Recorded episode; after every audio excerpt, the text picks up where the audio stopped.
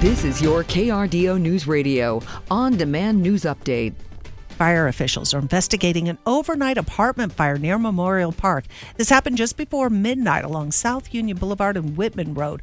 The Colorado Springs Fire Department says the incident was small and the fire was contained to just one apartment. Crews were able to get flames under control within an hour. As of this morning, no injuries have been reported and no one has been displaced. However, the fire's cause is still under investigation. Police say two people were shot yesterday near Peterson Road and Carefree Circle, and one died at the hospital. Authorities say they have not found a suspect yet. This all went down around 5 p.m. at High Meadows Park, just two minutes from Springs Ranch Elementary School. There's no word if any children were around at the time. A couple claims they saw five or six young men together, and one of them had a gun. Police say this was not a random attack, and they are asking for any other witnesses to come forward.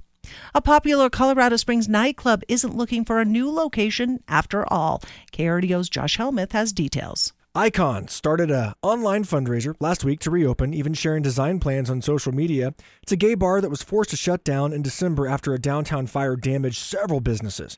Then last month, the building owner ended their lease. Well, now the owners have decided they want to stay put if they can buy back the property. They've raised more than $26,000 so far. Josh Helmuth, KRDO News Radio.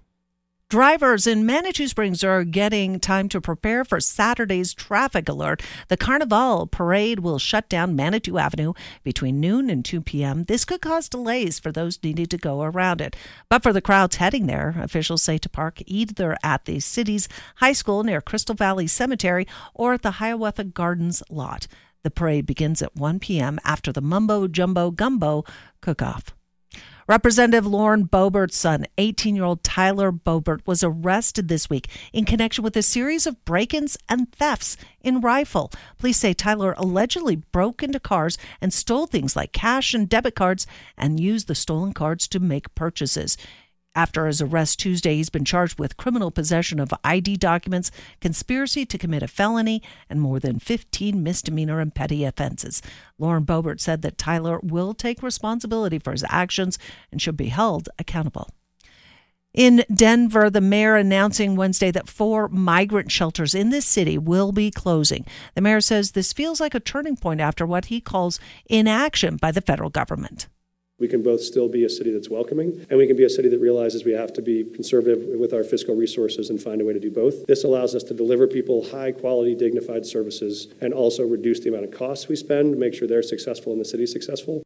The mayor said the shelters are being closed to save money, $60 million to be exact, which will be used to make sure all city services are funded. Denver will close one shelter a week over the next four weeks. Despite the closures, Johnston says nobody will be kicked out of shelters and will simply be moved to other shelters instead. He says this is doable because the surge of migrants into Denver has decreased, but also says the city is prepared with congregate shelters if there is another surge.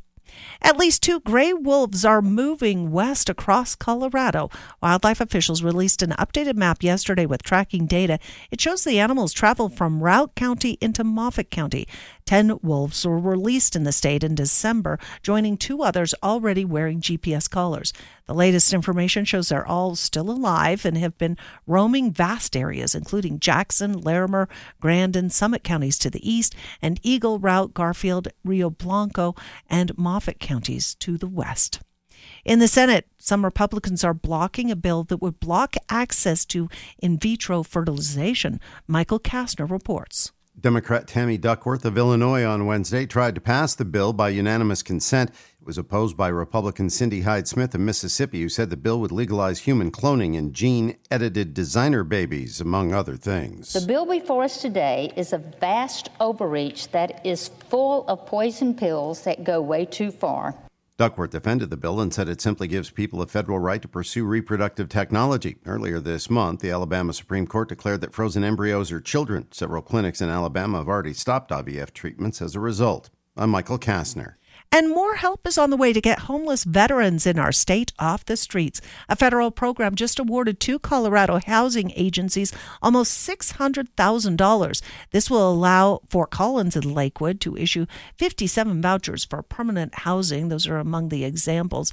The program provides rental assistance from the Department of Housing and Urban Development, known as HUD. The Veterans Affairs Department will also offer more case management and clinical services under this umbrella. Well, today's going to be a really awesome leap day for us here across southern Colorado. We are expecting highs to be uh, in between the 50 and 60 degree mark for much of the area. A lot of sunshine and light winds means that it's going to be a pleasant February 29th. We're going to see clear skies last all the way through the evening as well. Overnight lows falling down into the 20s and 30s for much of the region. Headed down to around 24 in Woodland Park, 33 tonight in Cañon City, 30 degrees tonight in Pueblo, and 31 in Colorado Springs. It's going to prime us for a nice day on Friday. High is going to be well above seasonal norms, pushing 70 degrees on Friday in Pueblo. We're going to be in the mid 60s in Cañon City and Colorado Springs, and a lot of sunshine is going to lead us into a nice weekend. From the Storm Tracker 13 Weather Center, I'm meteorologist Andy Stein. Get news, traffic, weather live on KRDO's morning news weekday mornings from 5 to 9. KRDO's afternoon news weekday afternoons from 4 to 7. On KRDO News Radio or anytime at KRDO.com.